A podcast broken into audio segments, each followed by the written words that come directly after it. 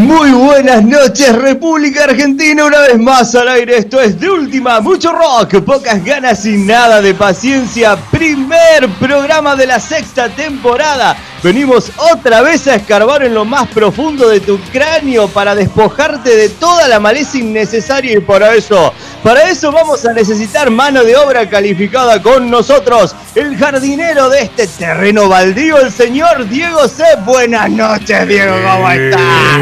Impresionante, querido. Muy contentos de arrancar la sexta temporada de The Última, donde vamos a estar con vos y con todos ustedes, con las noticias locas, con la música de siempre, con esta cita obligatoria de los viernes para que vos no se te ocurra moverte de la radio, porque te vas a encontrar con nosotros, con el señor Hernán G, con las noticias locas, con el sello distintivo de este programa que me parece que está encontrando su horma en estos viernes a la noche a través de estas herramientas digitales que nos permite la radio y la internet. Diego, le avisaste a la gente que no tenemos ni la más pálida idea de a qué hora nos vamos, ¿no? Sí, sí, lo estuve diciendo mientras vos no estabas, justamente. Les dije que no sabíamos a qué horas nos vamos, porque encima si nos dan el estudio y nos dan el control total de la programación, yo creo que lo siento mucho, lo siento mucho, nos vamos a quedar a vivir acá. Te vendo un poquito lo que vamos a tener. el coronavirus es imposible desprenderse de este actual escenario de pandemia y un análisis diferente te vamos a dar, con responsabilidad como siempre, pero nada de números y cadáveres, eso te lo prometo. Claro, está El curioso truco para ahorrar papel higiénico en medio de la cuarentena. Atenti, doña, atenti, señora. Ojo, ojo, está buena esa. Ojo, guarda la tosca. ¿Qué pasa si te lo tragas? el chicle, digo. Este y todos los mitos que arrastras desde la infancia, hoy te lo vamos a hablar acá. Muchos no te das cuenta, pero aún a avanzada edad lo seguís eh, creyendo como una realidad. Y son mitos de la infancia, nada más que eso. El segmento, vamos a inaugurar, Diego, te comento el segmento acá nomás. Hoy nos toca Paraguay. Dieron por muerta a una mujer que despertó en medio de su propio velorio. Y por otro lado, y como para despedirnos, el pavote que para demostrar amor eterno se tatuó a su novia en la espalda, tamaño A3. ¿eh? Así que después te lo voy a estar anotando. Por favor, vendeme que estás sonando de fondo y sacamos el aire. Estamos escuchando a Nickelback, que es la apertura del programa, pero también vamos a ir escuchando un montón de música durante todo este transcurso. La vamos a ir tirando desde YouTube porque estamos muy, muy contentos, terriblemente felices de estar con todos ustedes. Y mientras te quedas escuchando música, nosotros arrancamos con Megadeth y nos volvemos a encontrar en nada para estar con vos.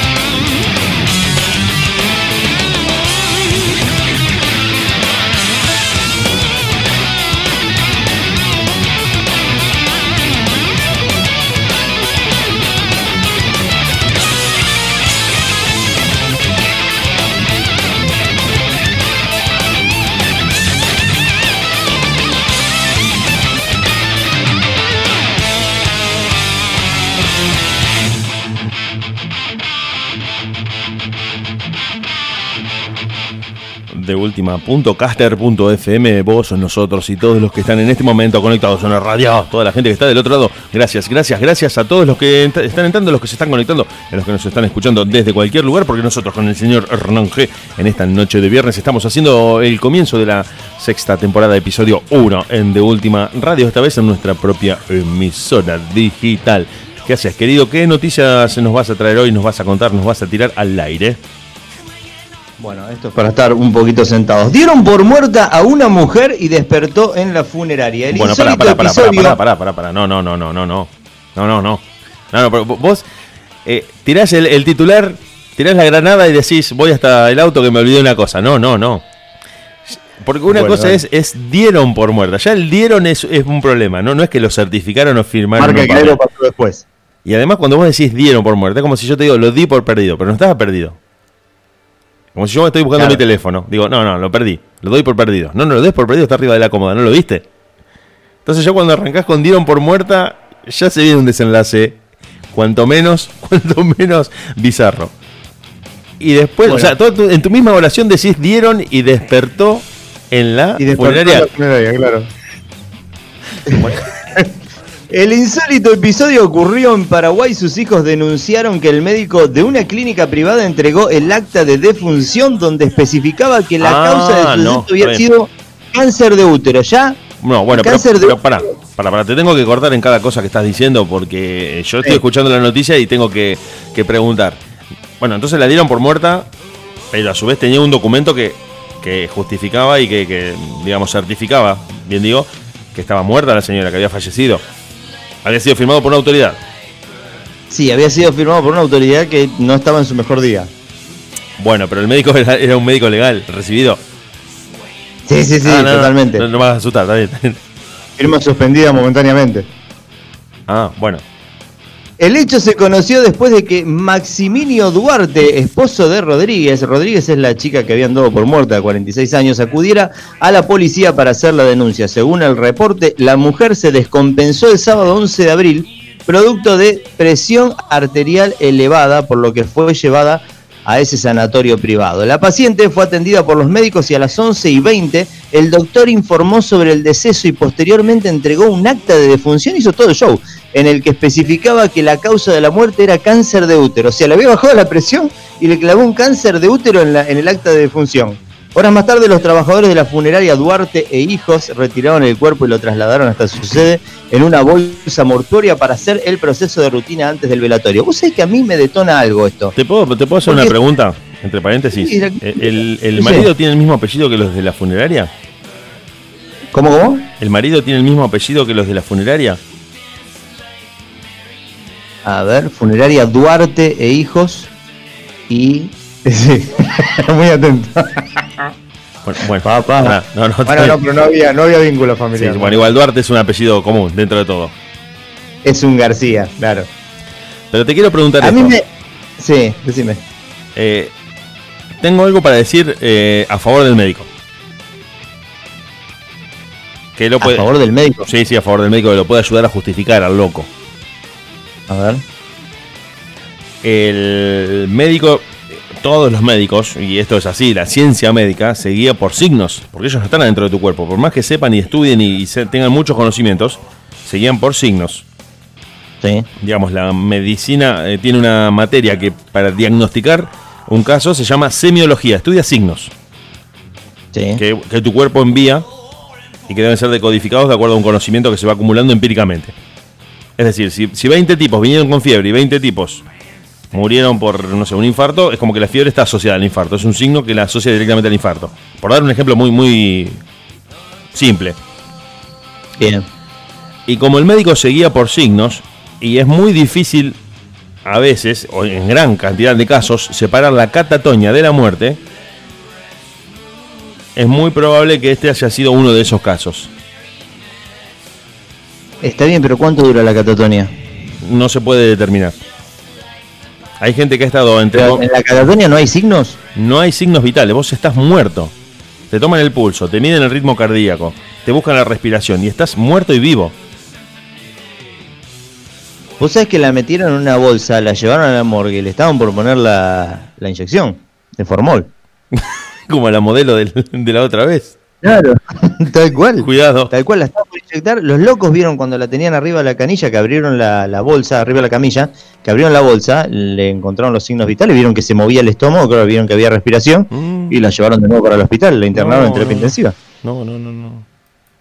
O sea, es durísimo, loco. Yo no sé cómo se te puede pasar. Ahora, el médico, y acá surge una- un interrogante también, el médico tiene la responsabilidad de, de prolongar el tiempo de antes del informe de deceso para ver si no es una catatonia. O sea, por eso digo, ¿cuánto tiempo hay ahí? Porque si no, cada acta de función está sujeta a, dudas. Eh, y bueno, imagínate que eso hizo que tantos casos se dieran alrededor del mundo, que eso determinó que muchas veces eh, eso generara que el velorio se, se cumpliera por cuestiones legales, no vaya a ser que el tipo se despertara en pleno velorio, y que mucha Claro. gente se desarrolló ese temor a ser enterrado vivo, o a despertarse dentro del cajón porque estuvo un día muerto, y se utilizaban todos esos eh, ataúdes con campanillas, con cámaras, con, con un montón de formas Claro. para darle una señal a los que estaban afuera. Che, mira, no estoy muerto. O sea, si me, me sacás Claro. del cajón y te copás, me, me- me harías un No gran favor. planeando, pero claro, claro, claro. El tema es que la catatonia eh, no tiene un tiempo en el que se cumpla. No hay forma de determinar que una catatonia puede durar 3, 4 horas o todo un día. Boludo, es una cagada eso. Entonces, claro, vos sos el médico. Vos sos el médico. Claro. Vos arranjes, sos el médico. Decís, bueno, eh, tenés una, una serie de enfermeros que trabajan con vos, unas enfermeras, y le decís, bueno, tómenle el pulso. ¿Cuánto da el pulso? No tiene. Bueno, medile el ritmo cardíaco. Cero. Bien, Ponele un, un vidrio, un espejo en la nariz a ver si respira. No respira. bien. Alumbrale con la linterna de los ojos para ver si, si emite algún tipo de respuesta eh, REM. No. ¿Viste cuando vos te encandilan? Sí, vos, sí, sí. vos, aunque estés eh, inconsciente, hay una respuesta del ojo, una respuesta REM. La pupila se dilata, se, claro. No, no tiene. Temperatura corporal 30 grados y bajando. Qué- Bueno, tra- traeme la lista, traeme, traeme el formulario.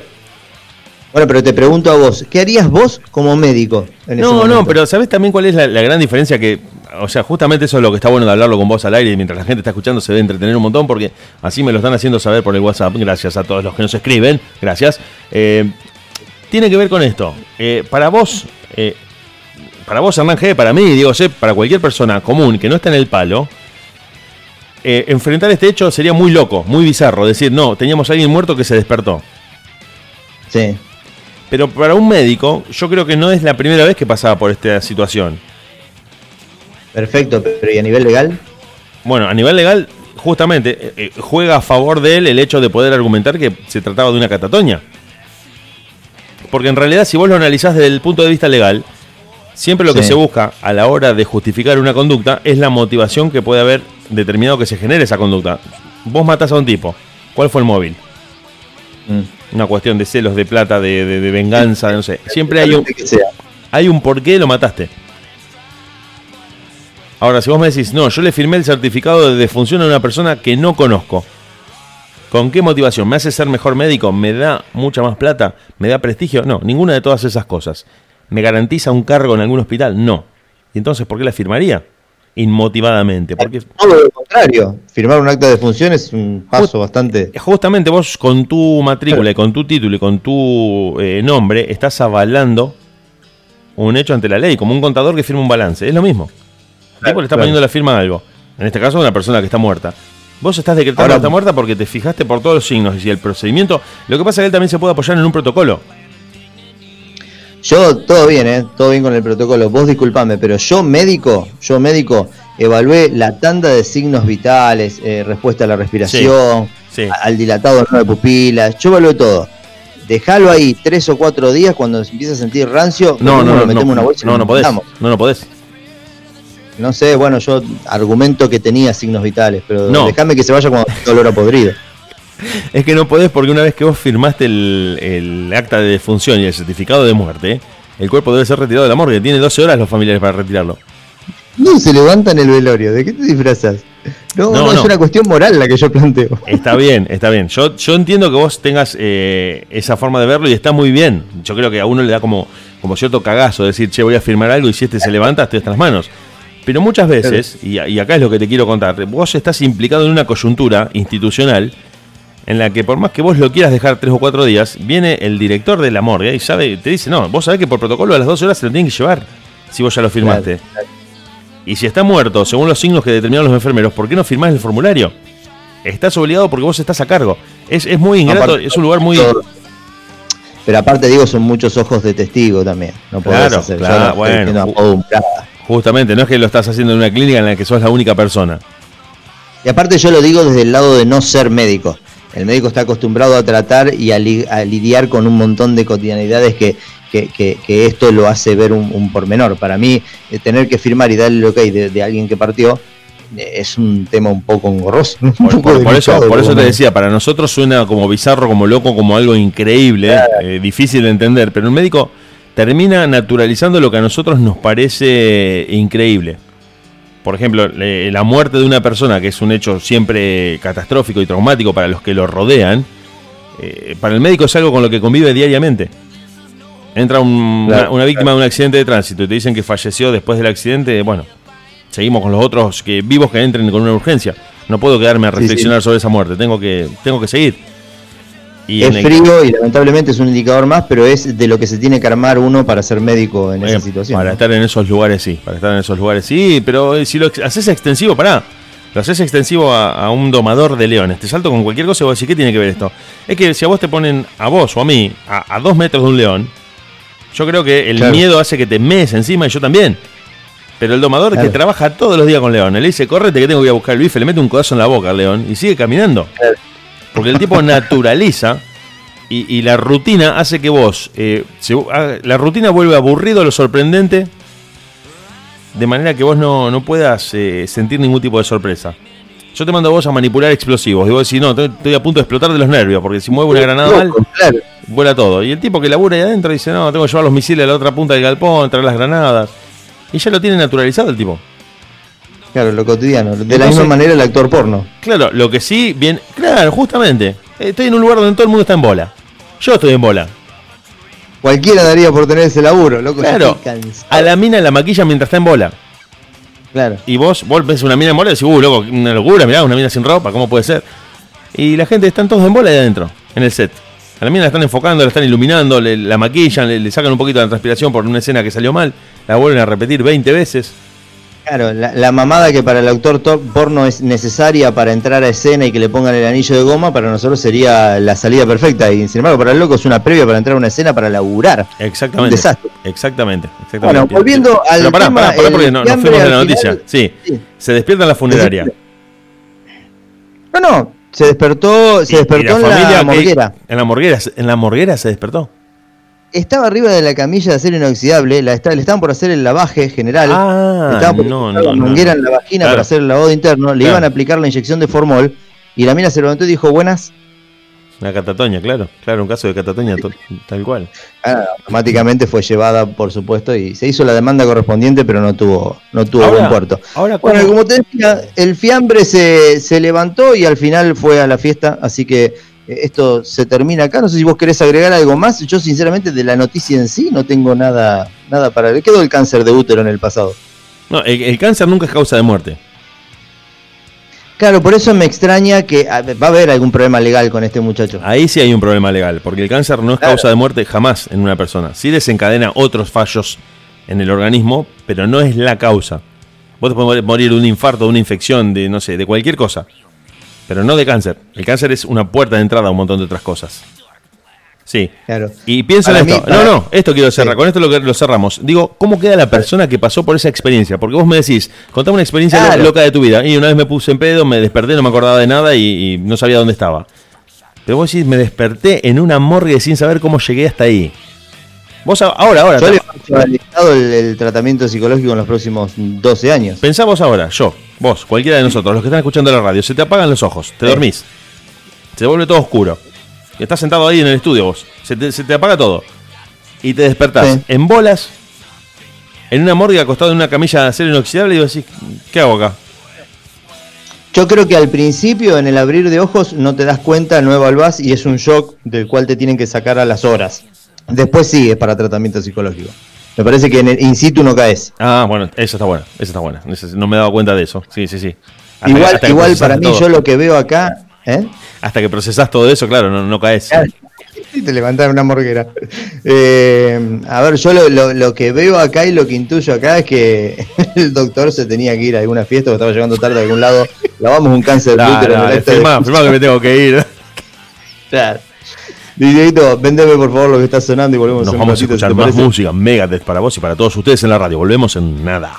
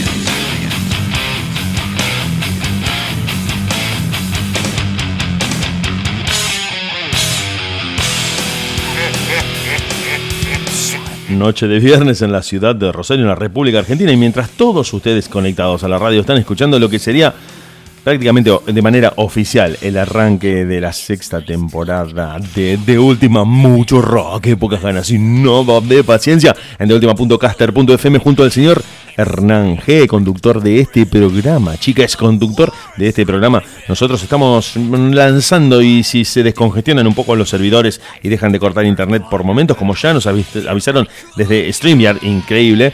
Em, cuando estaba iniciando la transmisión y seteando todo, te cuento a vos también, Hernán, que estás ahí del otro lado, me apareció un cartelito que nos decía eh, desde la aplicación debido al tráfico inusual histórico que se ha detectado en los servidores de Internet a partir de páginas como Facebook, YouTube y servidores de Internet en general.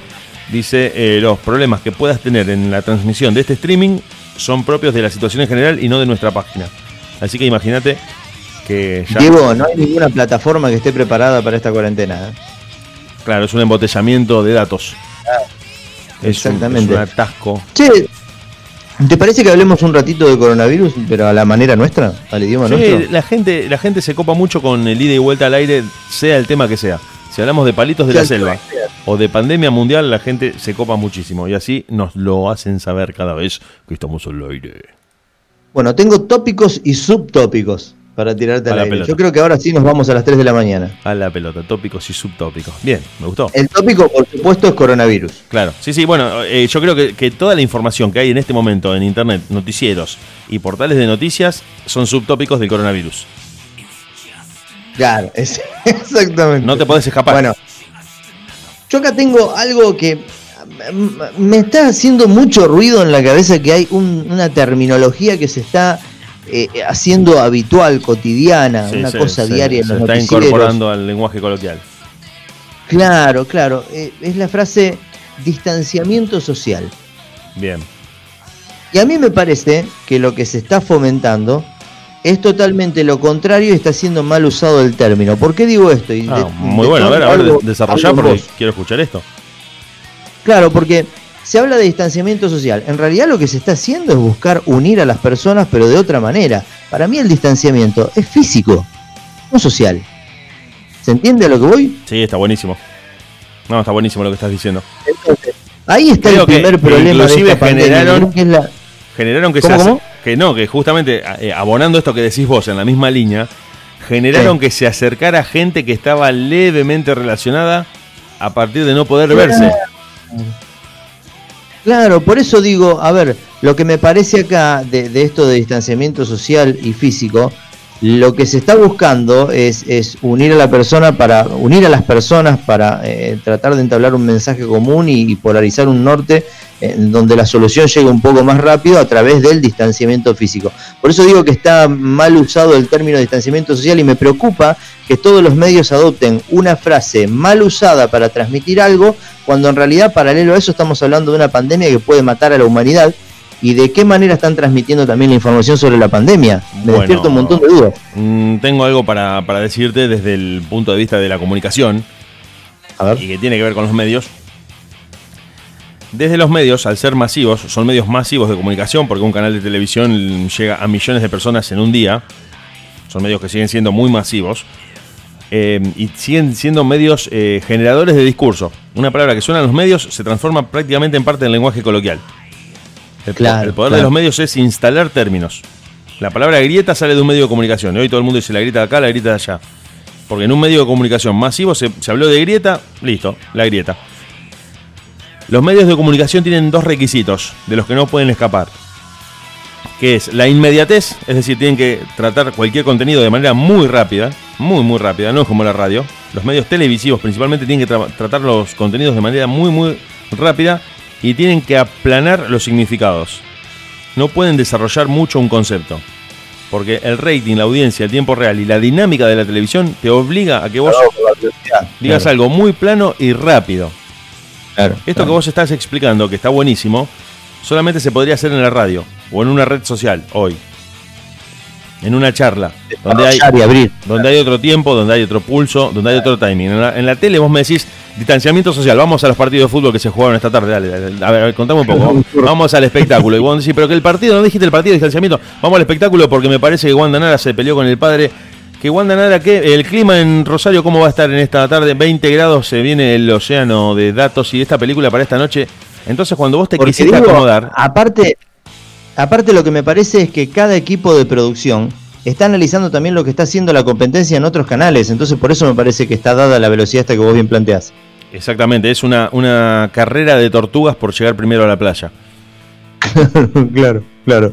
Bueno, hay otra cosa que no entiendo que quizás está o no, depende de tu punto de vista, por eso te lo tiro al aire, ligado a esto que te acabo de decir. ¿no? Hay algo que también me estuvo haciendo ruido en esta especie de relevamiento que hice en las últimas 48, 72 horas. No estoy comprendiendo el movimiento en general que hay en el país, pero principalmente en Buenos Aires. Estamos hablando de que tenemos 25 actividades eximidas aproximadamente y hay kilómetros de autos en los ingresos. O sea, yo entiendo eh, las actividades eximidas, las urgencias médicas, los tratamientos impostergables, entiendo un montón de cosas, pero me parece igual quizás yo no tomo dimensión o quizás para, para, Buenos, Aires, para Buenos Aires esa afluencia de ingreso a, la ciudad, digamos, en los principales centros de... Quizás sea normal para esta pandemia, pero veo kilómetros de cola de auto, tanta gente en la calle. Mm, eh, te digo lo que pienso yo. O, sí. o, eh, yo lo entiendo por, eh, o, o, creo que todo se debe a una muy mala gestión de la comunicación. Volvemos a lo mismo. Volvemos a lo mismo, claro. Por no eso. se comunicó de manera clara qué era lo que se iba a hacer post eh, 13 de abril. No, no se dijo claro. bien. Y se le dijo a la gente que había que tener tapabocas y la gente entendió que eso era permiso para salir. No, no, no, seguí en cuarentena. Ahora, si tenés que salir, tapate la boca. Ese era el mensaje. La gente entendió y dijo, ah, si me tapo la boca, ¿me puedo ir de vacaciones a Mar del Plata? No, no, no, quédate en tu casa. Eso, pero es tristemente real. La gente sale a pasear con, con el perro, con la familia a plazas, encontramos gente en plazas con el barbijo y dice, pero tengo el barbijo puesto. Eh, no. No, no entendiste nada. Claro. O sea, quédate en tu casa, pero como se recrudeció la curva. Está bien, pero ahí es compartido, ahí es parte de la mala información del gobierno y parte de la gente que también escucha lo que se le canta al ojete. No, no, yo te digo, la gente, eh, yo diría que el 100% de, los, de las veces escucha cualquier cosa. Claro. Por eso hay que claro. ser muy cuidadoso con los mensajes masivos. Por eso, por eso, la política, y esto es un tema que es apasionante desde la comunicación, desde el lenguaje, desde la semiótica, bueno, no sé, te podría hablar horas de esto, pero te lo resumo rápido. El político sí. no puede contar cuál es su plan económico. Porque nadie lo va a entender, nadie lo va a escuchar y nadie va a sostener la atención. Entonces el tipo dice una frase de tres palabras: patria o muerte. Sí, sí, patria o muerte, patria o muerte. Listo, patria o muerte, vamos, vamos. El tipo no te va a decir, yo quiero bajar las tasas de interés para que el coeficiente financiero termine redundando. No, no, patria o muerte, fuera Estados Unidos, fuera Estados Unidos, fuera Estados Unidos. Chau, chau. un eslogan muy rápido que pueda ser repetido y machacado en la cabeza de la gente. No podés sentar a un auditorio a reflexionar. Claro, y que detone la efusión. Vos no podés claro. decir, te dan un micrófono porque sos el futbolista que se está retirando en el último partido de su, de su carrera. Se retira Maradona. El tipo no dijo, la FIFA es un conglomerado institucional de corrupción que me tendió una trampa. No, no, no, la pelota no se mancha. Sí, sí, Diego, la pelota no se mancha, la pelota no se mancha. Chau, chau, chau. Y es la frase que pasa al vocabulario y al patrimonio del lenguaje coloquial. Él no podía contar todo el entramado de corrupción de la FIFA que lo saca del Mundial 94. No se puede. No se puede porque la gente... Claro. Eh, mira, te, cuento, vamos a citar a, la, a la serie de este tipo de referencias y de estos ejemplos, que es Los Simpsons. Cuando Lisa quiere explicar toda la trama que hay atrás de Jeremías Springfield, que era un impostor, la gente dice, le tengo que decir algo de Springfield. Springfield, Springfield, sí, sí. Era, era un héroe. Ah, listo, gracias, genia. Porque si se pone a explicar, la iban a linchar, nadie iba a entender nada de lo que iba a decir. Claro, el tema es buscar conseguir una frase incisiva que quede en el común de la el- memoria de la gente por los tiempos de los tiempos. Por eso se creó el hashtag quédate en casa, listo. Después te explico con otra campaña, pero quédate en tu casa. Después en Claro. sucesivas campañas te vamos explicando lo que tenés que hacer, cuáles son las medidas y la situación. Pero vos quédate en tu maldita casa. Tiene que ser un picahielo que te entre en la cabeza, después vamos desarrollando. Al que incluso hay que aplicarle ciertas herramientas eh, de seguridad, de parte de las fuerzas de seguridad, para que esto se cumpla. Porque la gente sigue violando la cuarentena, sigue no respetando lo que se recomendó desde las autoridades. Y aunque se diga desde los medios, se demostró que la gente no respeta la cuarentena. No respeta la cuarentena y eleva la curva innecesariamente y se sale a contagiarse. Sí, ahí, ahí mencionaste eh, dos palabras que me parece que son claves, que es control deficiente. Me pasa en los accesos de la ciudad donde vivo que eh, ya la policía, la caminera que está en cada uno de los accesos, cuando te ve venir con el vehículo, te hace señas con la mano para que pongas el, el certificado contra el vidrio y si está, si más o menos lo ven que tiene el código QR, logo QR y demás, eh, te hacen señas como que le pases, no parás, en- ni siquiera pones segunda para hacer un rebaje. Con lo cual Y- podrías y ir la- con un código QR falsificado. Vos podés poner eh, el, el- el print de pantalla de ex videos y pasás igual. Bueno. Las malas decisiones. página para decir. No, no, está bien, pero las malas decisiones y el vaciamiento de la capacitación de la fuerza de seguridad y de la gente que tiene que cumplir funciones públicas durante décadas Claro. y generaciones termina mm, dando sus resultados en estos momentos. Eh, yo veo Claro. un montón de videos y un montón de, de hechos donde la policía tiene que tomar partido y no saben ni siquiera explicar el protocolo, te lo, te lo cuentan como te lo contaría el vecino. No te dan información clara y precisa de lo que vos tenés que hacer y de qué es lo que está prohibido. Qué locura. Te dicen en un vocabulario muy coloquial, muy desprolijo y muy descuidado, che, vos tenés que quedarte en tu casa, no sabés que tenés que quedarte en tu casa. Y eso te lo puede decir el vecino que está barriendo hoja en la vereda. El, el No, no, policía tiene que repetir un, discurso técnico, citando Claro. disposiciones y un speech que todos los policías deberían conocer para que la gente eh, entendiera de manera clara cuáles son las disposiciones. Dame motivos para quedarme en mi casa. Yo sé que no son necesarios, están diciendo, se entiende que hay atrás. Pero falta una capacitación muy grande de parte de la fuerza policial, muy, muy grande, en cuanto al trato y en cuanto, no solo en cuanto al discurso, sino también herramientas de negociación con la gente. Porque el policía tiene Claro. eh, la palabra desprolija y descuidada de su discurso hecho de manera eh, informal, no capacitado, o la fuerza. No tiene un, un protocolo escalonado en el cual se lo conmina al ciudadano a cumplir con la, con la recomendación o se van aplicando una serie de normas. No, directamente te caga a patadas. O te empuja. Y por eso se incurren esos abusos, como hicieron a, a muchos eh, detenidos que los hacían hacer flexiones, los hacían hacer salto de rana. Eso es algo que de hace 50 años no se hace más. Claro. Pero el policía recurre a eso porque es lo único que conoce. No, si está, probamos mandando el mensaje correcto. no está capacitado en un protocolo. Claro. Es como el tipo que no sabe apagar incendios. Vos ves que se está quemando una garrafa y le tiras un baldazo de agua. Error, no se va a apagar. Tiene que tirar la arena. Claro. O un polvo químico que está destinado. Por eso los matafuegos dicen A, B y C. O A, B. O fuego A. Porque hay distintos tipos de fuego. Es decir, baldazo de agua no es eh, abarcativo para todos. No, no es aplicable a todos los fuegos. Por eso arranqué esto hablando de que peor que la pandemia me parece la comunicación, ¿no? Me parece que es clave en este, Bueno, en y este sí, desarrollo. Sí, sí, totalmente. Además, eh, eh, ten en cuenta que tenemos el ejemplo de Brasil para comparar de cómo se manejó mal desde las autoridades la comunicación y las decisiones, diciendo esto es una gripe más, esto es un resfriado común, común y corriente. Cuando Bolsonaro desafiaba, hoy Bolsonaro está con barbijo, aislado, protegido Sí, y echando aterrorizado. de salud, Y, otros. Bueno, bueno, justamente, justamente. Por tomar malas decisiones y por no comunicar bien cuál era la verdadera situación. Boris Johnson es otro ejemplo. También la arrogancia, la soberbia, creyendo que podían manejar la situación y minimizándola, terminaron sufriendo las consecuencias. Y el que está más enojado en Inglaterra de todos, de todos los ingleses, el más enojado es Carlos I de Inglaterra. Que lo tiene también. Porque dijo, esta es mi oportunidad, el coronavirus mata a la reina y yo quedo como el rey de Inglaterra. No, te lo agarraste vos. La reina de las aislamos y a vos te ponemos en cuarentena. Pero qué hijo de mil. Es el príncipe es el príncipe, aspirante al trono más viejo de la historia de la monarquía universal. Nunca nadie esperando ser rey se hizo tan viejo. Tan viejo. Y dijo, el coronavirus es mi oportunidad de ponerme la corona como rey de Inglaterra. No, el coronavirus lo tenemos, tu mamá zafó. Tenemos que entender que la reina de Inglaterra y Mirta Legrand son inmortales. Son inmortales. Claro. ¿Vos viste la película? La, reina, ¿eh? ¿Viste la película La muerte le sienta bien? Que lo agarran al loco y lo mantienen, lo, simulan que está vivo y lo van llevando de un lado para otro. No, no, no, no, no, esa es. Eh... No, no, le hacen el agujero en el medio del tórax a. Exacto, a Goldie Hawn. A Goldie Hawn, sí, sí, sí, la, vi. las dos mujeres van a una especie de, de, de casa así como muy misteriosa, donde una chica vendía una poción de la juventud eterna a cambio de una fortuna de plata increíble y dice, mira, esto es un secreto, no se lo puedes decir a nadie, la tomas vos y todos van a ir muriendo y vos vas a ser joven siempre, vas a estar viva siempre. Entonces compran la poción y me hiciste acordar porque digo, capaz que Mirta fueron y la reina fueron a esa casa, compraron esa poción y vos, si todo el mundo se enferma, se muere y... ¿Cómo puede ser? No, no, no puede ser.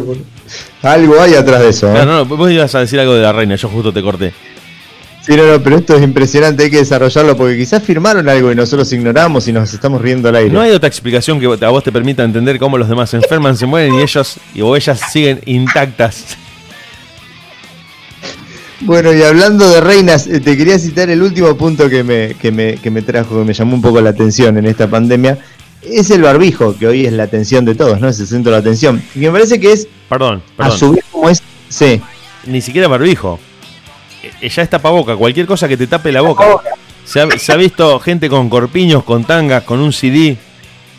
Cualquier cosa que te tape. Hoy muy, ingenioso y después te voy a mandar la imagen para que la subas al Instagram de, la radio de último, ¿ok? Eh, vos sabés que hay uno que, un bidón de 5 litros de plástico, lo cortó, le cortó la parte superior y se hizo un tapaboca con eso, un tapacara sería. Pero la verdad, en realidad es funcional, ¿eh? Mm, si es el mismo que digo yo, con el bidón de 5 litros que se usa para tener agua para el auto, pero vos sabés que ese, si es el mismo que vi yo, tenía los ojos eh, libres. No, no, este no. Porque este tenía, bueno, le había puesto unas gafas. Ah, bueno, porque los ojos también están expuestos. Por eso te digo, mucha gente cree que también. No, no, no, se cubría toda la cara. ¿eh? Ah, sí, sí, sí. También está, otra cosa que están haciendo es el, el bidón de agua. el de 20 litros. El de 20 litros lo cortan abajo y se lo ponen como no, no, me mata. La, ingeniosidad de la gente es terrible. El ingenio de los seres humanos es terrible. Y en Argentina se da más, más acentuado esto. Sí, sí, sí. Eh, también por la falta de recursos y porque acá nos arreglamos con lo que tenemos. Lo atamos con alambre, es la frase de cabecera de Argentina. No, pero hay muchos que quieren detonar un meme. Yo creo que hay muchos que tienen como objetivo detonar el meme. Sí, sí, sí. El futuro, el futuro de todo esto es la máscara de Avatar. No sé si la recordás. La máscara de Avatar, exactamente, con el respirador, el mono respirador, ahí abajo, a la altura de la pera. Y una ventosa con, un, burlete que rodeaba toda la cara. Eh, Exacto. Yo creo que es la mejor alternativa a futuro. Yo la, la posté en Facebook antes de que todo esto empezara y muchos se me rieron diciendo, no, ¿cómo te va a poner eso en la cara? Es lo que se viene, es lo que se viene. El barbijo no es suficiente porque además otra cosa que dijeron los médicos, los médicos y los infectólogos, y esto sí es muy importante, dijo que nosotros cada dos minutos esto está medido, no es una cuestión que, de opinión, está medido cada dos minutos, nos llevamos promedio, nos llevamos la mano a la cara. Claro. Entonces vos el barbijo. ¿en qué, ¿En qué momento te va a cuidar el barbijo si vos podés tocar alguna superficie infectada y llevártela la mano a la cara? Yo creo que, un, eh, como te decía, esta máscara de, plástico, de acrílico, mucho más fácil para limpiarla y, y reutilizarla, permite que vos te cubras toda la cara y que la mano no tome contacto con la cara. El barbijo entre que te lo acomodás, te lo rascás, siempre algo haces. Mirá, Diego, hay. Volvemos a todo lo mismo, la negligencia en la comunicación. Eh, saludate con el codo, y, pero eh, antes, cinco segundos antes, estornudá en el pie del codo. ¿Ni qué me estás hablando? Bueno, bueno, sí, por eso te digo, no, no hubo para mí una comunicación clara porque también eh, me parece que no sé si lo que se sabe es poco o si el coronavirus de cada país es distinto. No, o lo mismo que pasa con los medios de comunicación, hay demasiada información, Diego, bueno, eh, no, perdón, en los países orientales no se saludan con el codo. Claro, bueno, chocan los pies. Tenés. Chocan los pies. Se patean los pies. Se patean los pies en el aire como si estuviéramos pateando una pelota imaginaria que sería el pie del otro que está levantada 20 centímetros. Yo levanto el pie 20 centímetros y vos también y lo pateamos en el aire. Uno a la parte interna de cada pie, chocamos los juanetes, digamos, y con eso nos damos por saludados. Porque un pase corto. Exactamente, un pase corto. Una parada de un cambio de frente, la, bajás y la parás al pie. Porque, sí, sí, lo del codo, lo que vos decís es un codo que puede haber recibido un estornudo y las gotículas pasan al otro codo. Claro. No, no, para mí me han parado en la calle. Me dijo, no, no, para saludarme con el codo, boludo. ¿Dónde estornudaste en la cuadra anterior? Payaso. Es un tema que también, además de lo que vos dijiste, permite una serie de, reflexiones infinitas. Desde lo que dijiste que me quedó resonando muchísimo de que generaron el efecto contrario intentando promover el distanciamiento social. Porque en realidad es físico, Claro. Pero no social, porque mucha gente que inclusive eh, estuve viendo en estados de WhatsApp y en, en, mis cuentas de redes sociales, dicen, volví a hablar con mis primos de Catamarca, a los que hacía un montón que no veía, ahora los contacté por unas videoconferencias, digo, pero... Es acercamiento social y distanciamiento físico. Claro, claro, está buenísimo el análisis que vos haces, porque es el, distanciamiento de cuerpos, no de personas. Mentalmente, estamos más conectados que nunca. Pero lo dice la palabra, somos boludos todos, lo dice la palabra distanciamiento físico. Bueno, no, no, no, no, pero por eso te digo, ese análisis que vos haces, que está buenísimo. Eh, ah, la diferenciación. Perfecto. La diferenciación que hiciste me pareció súper lúcida, porque es físico y no social. Al contrario, social se potenció el acercamiento. Se generó el, efecto de acercamiento social. Familias que no se hablaban, que no estaban en contacto, que vos decías, no, un grupo de WhatsApp ni le leo los mensajes al grupo de la familia, generaron conferencias en Zoom, en Instagram, en, en WhatsApp. Hoy hay, Diego, hoy hay toneladas de abuelos hablando con sus nietos. Exactamente, y hacen que desde las 8 hasta las 9. de comunicación al aire por eso. Eh, justamente están congestionados los servidores por la gente que se empezó a ver. Se hicieron reuniones de ex compañeros de secundaria y de primaria en videoconferencia, de gente que no se juntaba, que vos decías, terminé el secundario, estos no los veo más. Se encontraron en las redes, che, con esto de la cuarentena, ¿por qué no nos reunimos virtualmente todos en una gigantesca videollamada? Y vos decís, pero si no, de otro, en otro sentido no los hubieras ubicado nunca. Los tenías agregados era para el 24 de diciembre siempre. Y además era todo eh, con, por ejemplo, con eh, contactos de segunda o tercera línea de importancia. Era un mensaje masivo, algún grupo que compartías en WhatsApp y no más que eso. Y hoy se generan estas conferencias donde, como vos dijiste muy bien, es un distanciamiento físico, pero socialmente es un acercamiento a niveles estratosféricos, muy exponenciales. Claro, y yo eh, quería traer, bueno, en todo esto de, la comunicación ¿no? que estamos desarrollando y que es apasionante y que tiene mucho que ver el barbijo y por qué te traje lo del barbijo de tapaboca, que lo veo, lo veo como necesario y como confuso. ¿Por qué te digo esto? Y escúchame, escúchame con atención porque acá creo que voy a detonar algo en vos. Interrumpe la risa y las muecas. Sí. O sea, hasta el 20 de marzo, hasta el 20 de marzo que todo esto se decretó, las risas y las muecas eran parte de la, de, la comunicación en sí de entre seres humanos. Vos hoy tenés, eh, ni hablar del tema robos, que cada, cada persona que entra a un local a comprar ahora con la boca tapada es un potencial chorro. Pero bueno, es un tema aparte. Uno sigue respondiendo de manera mecánica, con muecas, con sonrisas, con gestos, con una mordida de labio, con una comisura del costado, y no se ve, claro. No se ve. Entonces vos podés decir, pero vos me parece que... No, boludo, me estoy riendo como siempre. Hubo hubo un, baneo del 65% de los gestos que podemos hacer con la cara. claro, un baneo del... Todos los gestos como, como decís vos, muecas, comisuras levantadas, eh, narices que se tuercen, mm, eh, labios que se muerden, trompas y demás. Eh, la selfie con trompa en la calle murió. La selfie con. No, la selfie con trompa que tanto detesto, claro. En tu casa la podés hacer, tal vez. Pero en la calle ya no. No, en la calle olvídate. Fototrompi en la calle olvídate. No, es Barbie selfie. Barbie selfie. saquemos del aire este tema, por favor. volvemos en nada después de un poco de música. Seguimos en la radio.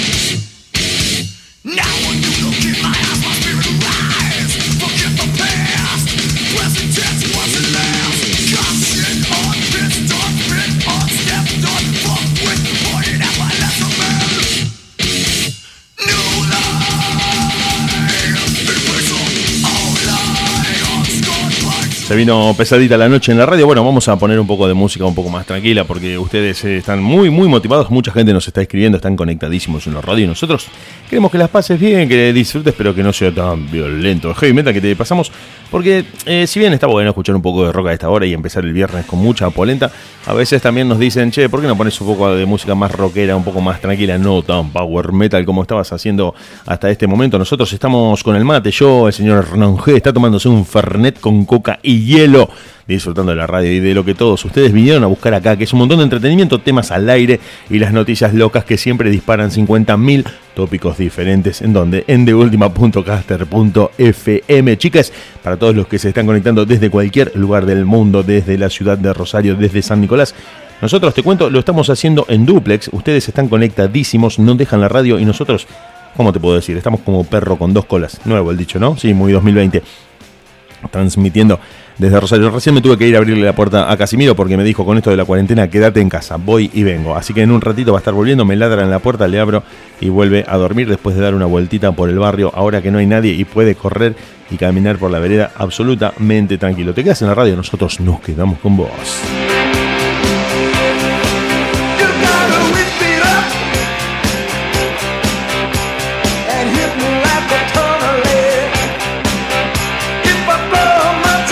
En TheUltima.caster.fm podés escucharnos en vivo porque vamos a estar transmitiendo desde ahí y en el pie de la página tenés el Facebook, el teléfono y alguna que otra red social para conectarnos, principalmente el Facebook, ahí tenés el Instagram, tenés todo, está todo linkeado para que vos pinches con tu celular y con tu computadora si tenés ganas de ver de qué va la cosa con esta radio, si sos nuevo, si sos parte de la gente que se conectó a esta hora durante el transcurso de este día, porque les estuvimos volando el cerebro a todos, por Instagram, por Facebook, por Twitter por WhatsApp, por todas por YouTube, por todas las redes, nos metemos a comentar en todos lados y nos hacemos los bolú. Y ahí de, costeleta le metemos el link en el fondo del comentario para que digan, che, pero cómo, bueno, y terminen cayendo acá y le decimos, funcionó. Estás acá escuchando la radio. Nosotros somos de última.caster.fm y entre todas las cosas que vamos a estar haciendo para este 2020 están también los videos y los contenidos en vivo, además de un montón de podcast y de cosas que vamos a ir generando. Y me parece que ya lo tengo al señor Hernán G en vivo, listo para sumarse al streaming de la radio. Sí, perfecto.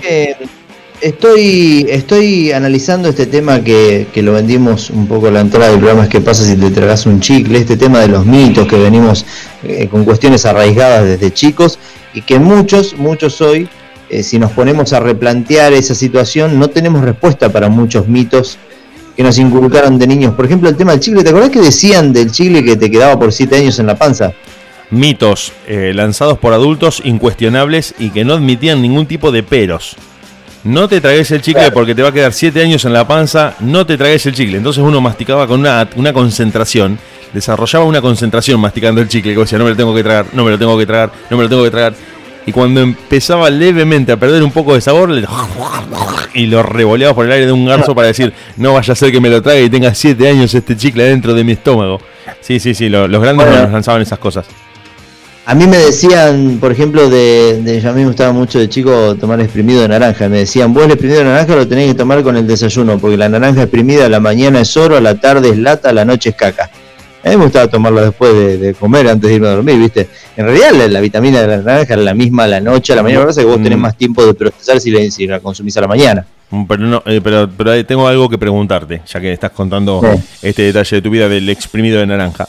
Estamos hablando de un exprimido de naranjas de verdulería o de la naranja de plástico de Pindapoy. No, no, pero no existía. Cuando yo era chico no existía la Pindapoy. ¿Cómo? No, la Pindapoy sí, no existía el Citric. No, pero estaba la naranja de plástico que venía dentro de la Pindapoy, que era una melaza radioactiva que rendía 4 gotas, 6 litros. Cuatro, y bueno, los sachets de jugo Trechel. Trechel San Marcos, eh, con una gota tenías un cumpleaños. Le dabas de comer. No, no, no, estoy hablando del exprimido posta. Ah, el, exprimido de verdulería, la naranja, le dame dos kilos de naranja y está bien. No, Hoy le dan todo tipo de, suplementos y leches raras a los chicos. Nosotros crecimos, realmente somos a prueba de todo. Bueno, no, pero eso que vos estás diciendo eh, eh, es, parte de una gran campaña que se empezó a tejer a principios de los 90 en torno a... Eh, que viene de Estados Unidos, que viene de Estados Unidos. Basada en el miedo a las infecciones instalado desde los medios de comunicación en la cabeza de las madres.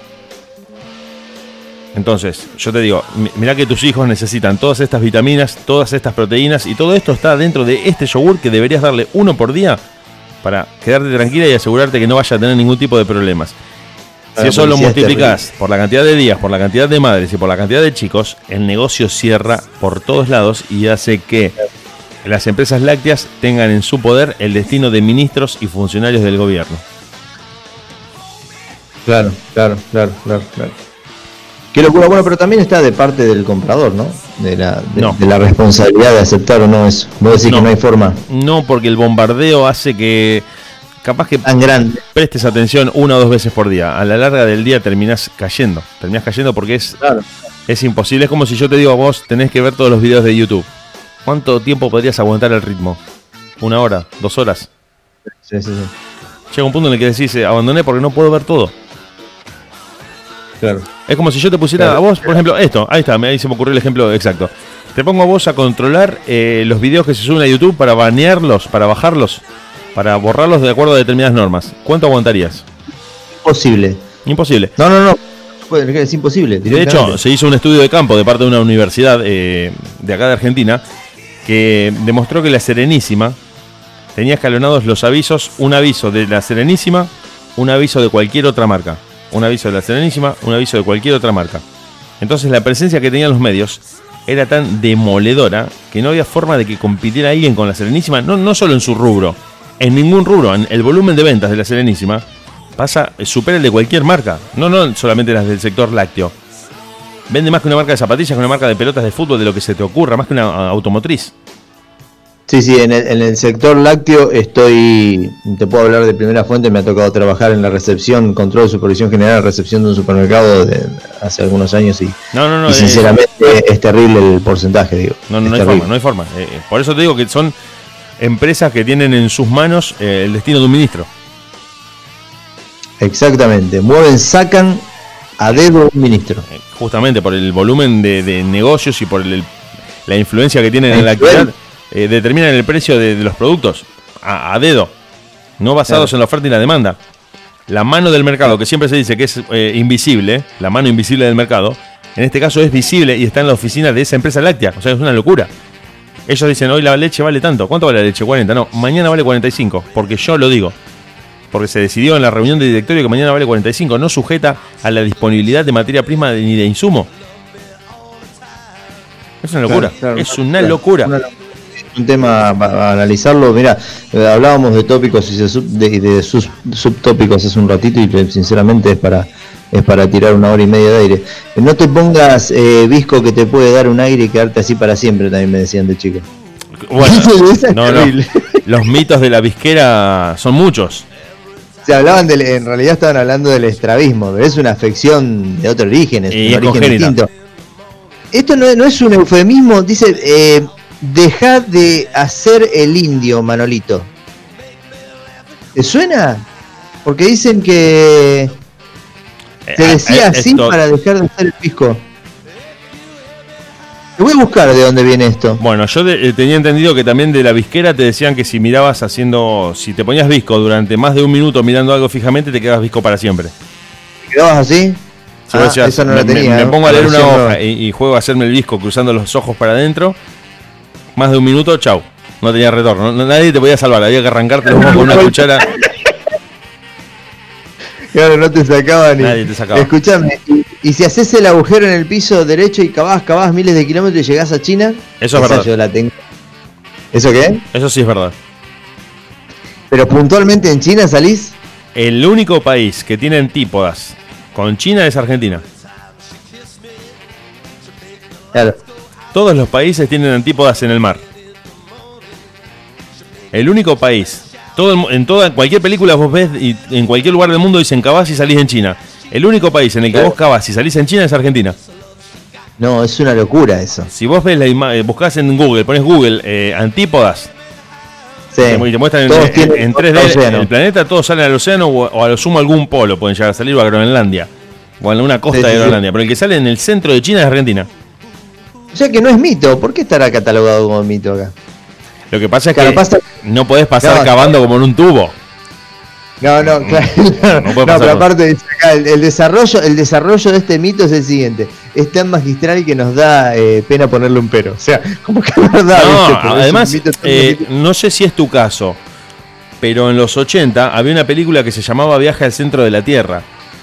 Mm. Donde una expedición, basada en la novela de Julio Verne, los locos se metían al, centro de la Tierra y pasaban por unos lingotes de diamante, eh, minas de cuarzo. Y, realmente ver esa película a los 6 o 7 años era muy fascinante. Te hacía pensar que todo eso estaba dentro de la Tierra. Entonces vos decís, che, no sé si no, no encargo con una pala y, le doy, a ver hasta dónde llego. Era como una especie de ilusión. Porque también está determinado por la edad en la que uno recibe esas afirmaciones y te lo dice un adulto, ¿qué vas a discutir? Claro. ¿Qué le vas a decir a un adulto que, es, que uno cuando tiene esa edad piensa que saben todo? Vos debes saber, tengo una duda existencial yo con el tema de la cigüeña que vienen de París, los chicos y demás. Eh, tiene una historia atrás eso, ¿no? Tráfico de bebés, sí. La desconozco por completo. El tráfico de bebés que se hacía desde la frontera. ¿Literal? Eh, no, no, no. La, cigüeña es, es un ave que acostumbra a poner los huevos lejos de donde establece su lugar de, hábitat. Para en caso de ser atacada por depredadores, no tengan acceso a los huevos. Ah, ah. Entonces va volando a buscar los huevos. Una vez que ya, sabe por su programa, por su instinto, sabe que los eh, pichones nacieron, los busca y los trae al lugar donde está establecida. Claro. Pero, pero No, no, no lo hace con bebés humanos de última, un aporte a la comunidad. Yo tiene más, pinta de tráfico de bebés que disfrazamos al, al obstetra corrupto de cigüeña y le, batimos el cuento. Claro, claro. Escúchame, tengo, tengo otra que, que esta, bueno, esta sí podemos estar hasta las 3 de la mañana. Walt Disney está congelado. Walt Disney está congelado y esa está en la lista de mitos de, de Walt Disney congelado y de famosos que fingieron su propia muerte para escaparse. Michael Jackson en Tuvalu, viviendo una vida de lujos. Michael Jackson viviendo a una cuadra de Chabran. Sí, sí. en teoría están todos en la misma isla. Kirchner también vive ahí a la vuelta, no, no en la misma calle, es doblando. No, es la, isla de Jurassic Park, aparte. Es la isla, eh, justamente te dicen que es una isla a la que no se puede acceder y los locos están en OJ regando la vereda y demás, pero Kirchner me dijeron que como no consiguió en la misma cuadra, está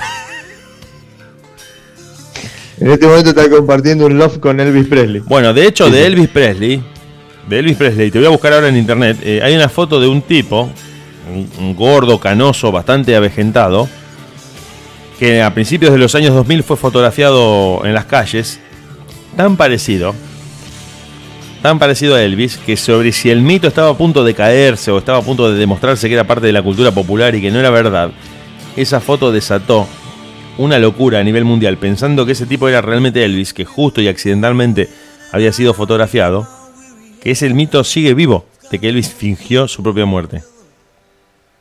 Porque la gente no puede aceptar que alguien se muera así. Pero mm, yo creo que es, medio difícil. Sí lo puedo ver por algún lugar, alguna cuestión legal. Me, me creo más la de Chabran que la de Michael Jackson, por ejemplo. ¿Por qué? Porque Jabran tenía grandes problemas con la ley, estaba perseguido por la justicia, bueno, había todo un ah. entramado político y al tipo le rendía un montón en el caso de poder hacerlo, fingir su propia muerte. O en el caso de Kirchner también, que tenían, se dice que tenía un montón de causas y que la muerte lo exonera automáticamente de todo. Ahora, si yo me pongo a pensar, eh, Michael Jackson siendo el rey del mundo, es medio difícil que tipo finja su propia muerte para estar tranquilo cuando lo único que hizo fue estar expuesto a los medios y a la fama. No sé, no sé. a, mí, más que fingir para desaparecer, me, perturba la idea de pensar cómo lo pueden sostener una vez logrado. Claro, ¿dónde te vas? Claro, ¿qué haces? Y aparte, ¿podés vivir con esa soledad después de haber estado en otro mundo? Es que en el caso de Michael Jackson, de estos famosos que estuvimos tratando, tu único destino, para mí, tu único destino posible es un búnker. Claro. Y en el caso de que estés en un búnker que no, no, en algún lado te van a ver, salvo que te vayas al Amazonas, a esas tribus que nunca tuvieron contacto con la humanidad, pero siendo blanco creo que durás 14 minutos. Claro, claro. Terminas la olla con. te, te, echa con el cucharón agua en la, en la cabeza. Y, claro. El huesito en la, y el huesito, sí. Tengo otro mito, Dedito. Al morirnos, el pelo y las uñas siguen creciendo.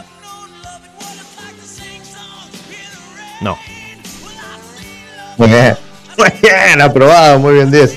En realidad se deshidrata mucho el cuerpo y parece Exacto. que siguiera que Exactamente. Pero bueno, son locuras que. Bueno, y se me terminaron los mitos. Vos si tenés alguno para aportar. Es, no, de ese tipo de mitos eh, hay un montón. Estoy tratando de recuperar algunos eh, mentalmente, pero esos yo creo que los compartimos todos. Que a todos Sí, se nos sí. decía eso. Eh, el del chicle es mortal, porque eso hasta yo lo he escuchado de maestras que nos veían comiendo chicles en, en clase. Decían, Claro. vos te lo tragás y, y en 7 minutos, 7 años vas a tener el chicle adentro y te van a tener que abrir con un hacha la panza.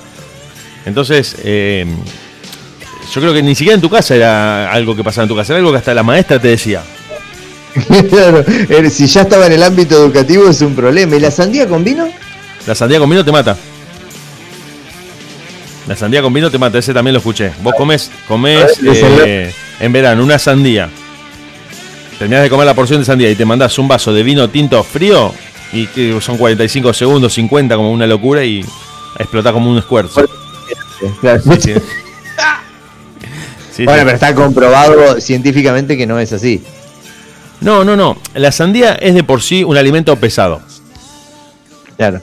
Y en No pacientes, parece, pero sí. en pacientes con eh, predisposición a enfermedades coronarias, obesidad o problemas respiratorios, una gran cantidad de sandía con una gran cantidad de vino, en muy poco tiempo ha producido algunos hechos que dieron origen a ese mito de tocas vino con una sandía y no, aparte dicen que la sandía dentro del vino se pone dura como una piedra. Y eso Sí. es, sería el efecto que hace dentro de tu cuerpo una vez que comiste la sandía y le echas vino para endurecerla. Como que estarías fabricando un adoquín en tu panza. Mientras vos estabas hablando, yo busqué la respuesta. A ver, contala, contala la- Creencia instalada sobre las consecuencias negativas, incluso fatales, de tomar vino si se come sandía. La combinación no solo no es mortal, sino que puede tener efectos afrodisíacos, desde el entumecimiento del estómago hasta un envenenamiento de la sangre por reacciones químicas. O sea, No, bueno, pará, pará, pará, pará, pará. Pará, Pará, porque cuando guarda. Todo, todo es eh, científico, gracioso o poco interesante, Claro. cualquier cosa que uno trate, cuando uno mete la palabra afrodisíaco, le cambia el aspecto totalmente. Totalmente, totalmente. Cuando descubren el Viagra, cuando logran sintetizar y desarrollar la píldora del Viagra, tan famosa entre, esto, entre nosotros en estos días, originalmente era un... es- no, no es originalmente, lo es, es un vasodilatador. Que se crea para pacientes con eh, afecciones coronarias. Esto ya lo hablamos. Es más mental que otra cosa. Pero, pero el laboratorio, antes que dar una charla científica sobre los efectos, busca a un especialista en marketing y, y le dicen, tengo que vender esto. Pará. ¿Qué hace este producto? Dilata los vasos sanguíneos. Olvídate del corazón. Vamos a lo realmente Claro. importante. El Viagra es la pastillita azul que salva cualquier pareja. No pueden parar de venderlo. pasa- ¿Sabés qué pasa con esto? Digo que han hecho pruebas eh, para, para explicar el por qué la sandía y el vino mata. Es porque vos pones un trozo, si vos lo haces en tu casa y pones un trozo de sandía dentro de un vaso de vino, la sandía se endurece.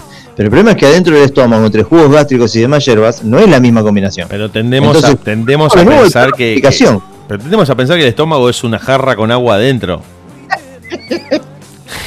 Qué locura la gente hablando. Y se simplifica mucho. Por eso te decía que masivamente los, los conocimientos y los conceptos se simplifican al extremo.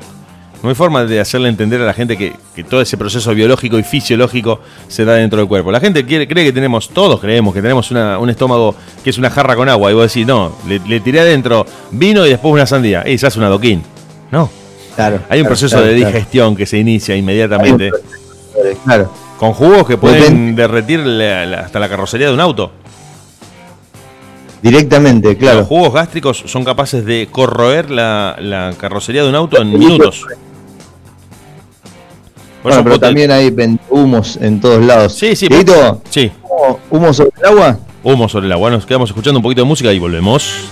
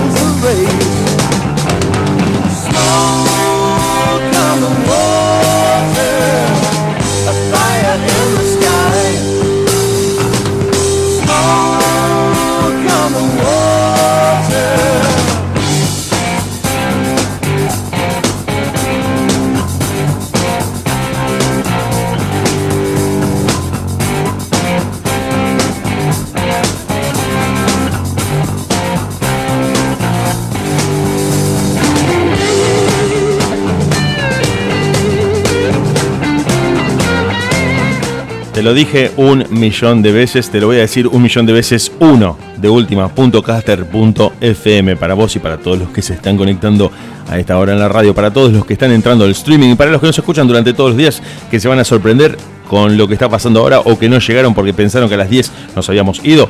Empieza la temporada 6, episodio 1 en De Última. Mucho rock, pocas ganas y nada de paciencia. Lo vamos a hacer eh, durante todos los viernes. En principio lo estamos cerrando con los directivos del canal y de la radio que somos nosotros, los que estamos sentados en este momento, Hernán G y Diego Sepp. Si ellos nos dan el ok, es que somos nosotros mismos, nos lo vamos a dar. Parece que este programa empieza a tener su formato fijo, su horario, su día y para que todos ustedes se acuerden y se enteren de que vamos a estar en vivo haciendo el ida y vuelta con el señor Rangete, vamos a asesinar el cerebro en las redes sociales para que no te olvides de que los viernes vamos a estar acá en la radio Live and Direct para todo el planeta. Ustedes y nosotros en la radio.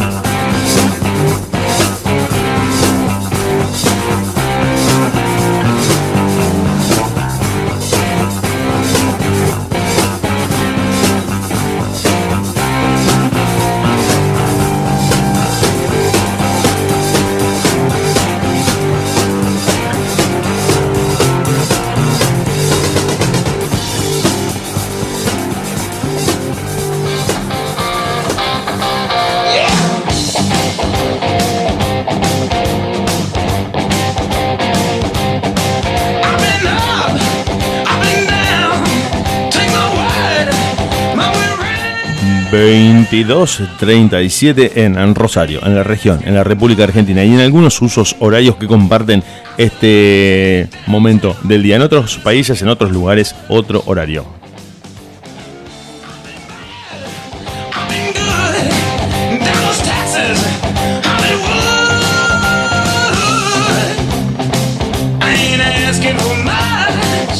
Nosotros desde Rosario y desde San Nicolás de los Arroyos, desde los dos lugares en simultáneo al mismo tiempo y a través de internet estamos transmitiendo para todo el mundo, para que todos ustedes se conecten con nosotros, para que nosotros nos quedemos con ustedes haciendo la radio en donde siente última.caster.fm, encontrándonos con vos, encontrándonos con toda la gente que se va conectando al streaming, con los que se van enterando de que estamos haciendo este programa absolutamente en vivo y te dejamos escuchando un poco más de música mientras vos te quedás con nosotros. Sí, sí, top, tosh.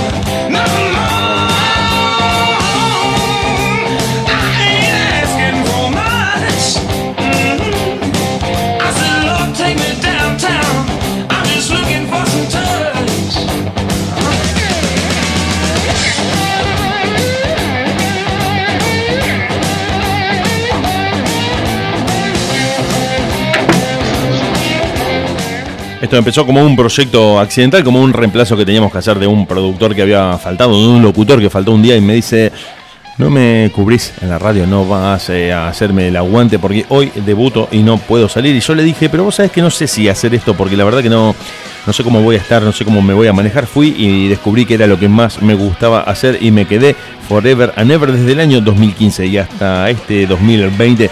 Estamos en la sexta temporada en de última punto. .fm haciendo este programa que se te- terminó transformando en el proyecto de radio online que estamos llevando adelante y que hoy lo estamos haciendo de manera virtual, online, porque creamos una red para poder comunicarnos y vernos y hacer el programa en vivo y estar con todos ustedes en la radio. El señor Hernán G está con nosotros, yo, Diego Sepe, estoy en la operación de controles y en la co-conducción de este programa y estamos compartiendo una noche de viernes que no sabemos a qué hora va a terminar porque no podemos parar de hablar al aire, de hacer el ida y vuelta, de tratar noticias locas, de compartir un montón de cosas de manera virtual gracias a lo que nos permite la tecnología de Internet. Sí, sí, sí, señor, estás al aire, estás al aire en este momento. Buenísimo. Che, Dieguito, ah, le habíamos prometido a la gente en la venta del programa el, el tema trucos. En general hay muchos trucos, hay mucho ingenio, sobre todo argentino, para ahorrar en esta cuarentena, por ejemplo, para ahorrar, menciono. Y acá hay un tema con el papel higiénico. Que Bueno, ahora lo vamos a analizar, porque hay un trasfondo. Sí, sí, sí, sí, hubo, hubo un efecto contagio. Pero vos sabés que es inentendible. Bueno, te desarrollo un poco esto y ahora lo y ahora te explico cómo es. El tip eh, para ahorrar papel higiénico fue viralizado a través de las redes sociales por una mujer en un grupo de madres de los grupitos de WhatsApp de mamás del jardín o de la primaria o de la son terribles. La maniobra consiste en gastar la menor cantidad posible de papel, este insumo tan valioso por estos días, que tan valioso, ahí está el tema de lo que quiero analizar. ¿Por qué tan valioso? ¿Por qué se le dio tanta importancia al culo cuando lo que había que cubrir era la boca y la vista? A eso, a eso me, refiero. Eh, básicamente te cuento cómo es, tampoco es el, el- el gran truco, pero está bueno porque dicen, eh, según comentarios, que resulta aplastar el tubito de papel. Aplastarlo, hacerlo tipo huevo, ¿se Sí, entiende? ya, ya me Para estoy que asustando. girar en el, en el, en el expendedor, digamos, Ah, de papel, para, en el para rojito, en el que en el tirón nos salga de golpe un montón. Exactamente. Viste que a veces tirás y se, me- se termina desenrollando. No no lo volvés a enrollar. ¿Ok? No lo volvés a enrollar. No, no, te lo pasás por el culo. Claro. A, a bollo. Claro. Entonces, eh, lo que ha generado es, eh, es eso, es ahorro. Dicen que los chicos cuando van al baño tienen que tirar más, laburar más, entonces no se va ese excedente Y que no además- es necesario porque cuando.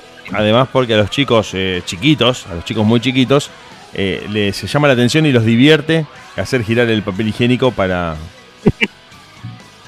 No, y aparte el, el perrito, el perrito que entra al baño buscando algún juguete y estira y se lo lleva hasta la vereda de enfrente, bueno, acá por ahí el papel se llega a cortar antes. Escuchame una cosa, te tengo que dejar 20 segundos, voy a abrirle a Casimiro y ya vengo. Quédate escuchando música que en nada vuelvo para estar con todos ustedes.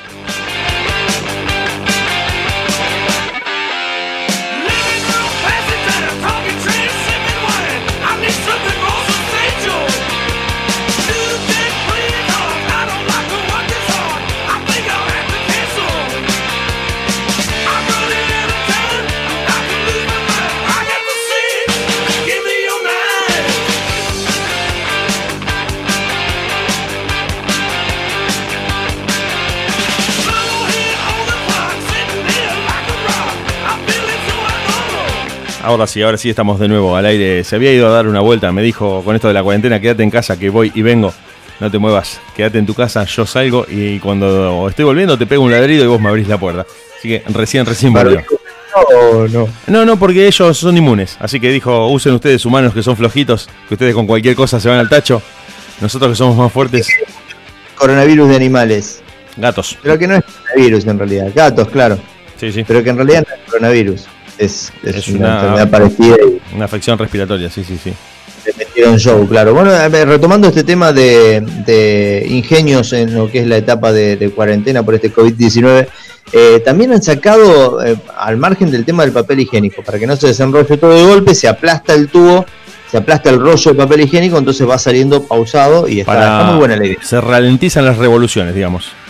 Exactamente, exactamente. También han inventado barbijos con diferentes motivos. Clubes eh, le han puesto insertos de marcas eh, famosas, eh, marcas top. eh, han hecho un montón de cosas. Creo que también hay eh, un problema con el tema del ingenio y que han eh, tratado de, de los delincuentes, ¿no? Con el, el tema virtual. Eh, y me parece que no descansan la cuarentena tampoco. Hoy estuve No, viendo un contrario. informe en el que estuvieron llamando por el tema del ingreso familiar de emergencia. La Esos cuarentena. 10.000 pesos que están entregando. No, no. Estas situaciones de emergencia es exactamente lo contrario. Despiertan hasta a delincuentes inactivos para la estafa. Claro. Exactamente, exactamente. Eh, te llaman, te dicen que son del ANSES, que te- por eso abrimos también el micrófono para hacer un servicio a la, a la- a la comunidad y tener cuidado si estás del otro lado escuchando. Si te llaman de ANSES diciendo que tenés que pasarles tus datos completos, tu nombre y apellido, tu número de tu documento, alguna clave bancaria. Ninguna entidad bancaria te va a pedir claves, no las pases. Ninguna persona que dice provenir de ANSES te va a pedir tus datos personales, ya los tienen. O sea, hay que tener muchísima precaución con Sí. lo que está eh, sonando y lo que se está presentando en escenario de pandemia. Y ¿no? por una cuestión de sentido común argentino, es muy poco probable que ellos se molesten en llamarte. Lo más, lo más común es que vos tengas que ir a renegar a una oficina durante horas o días. Ellos no te van a dar bola ni te van a decir te estamos llamando para aligerarte el trámite. No pasa eso, no sucede. Entonces, Claro. uno, yo acá a veces me, me- me enojo un poco con, con cierta gente grande que cree que el Estado se ocupa de ellos pensando que son el centro del mundo. Yo por ahí les digo, no, mira, si toda la cantidad de años que tenés no te enseñó cómo funciona este país, me parece que estuviste en una cápsula criogénica durante los 60, Claro. los 70 y los 80. Pará, pará Casimiro. Eh, porque mm, tenés que haber aprendido algo. Los bancos no te dan bola, tenés que ir a hacer cola. Los lugares donde vos pagás impuestos con tu plata, tenés que ir a hacer cola. El Estado jamás se hace cargo de lo que le corresponde.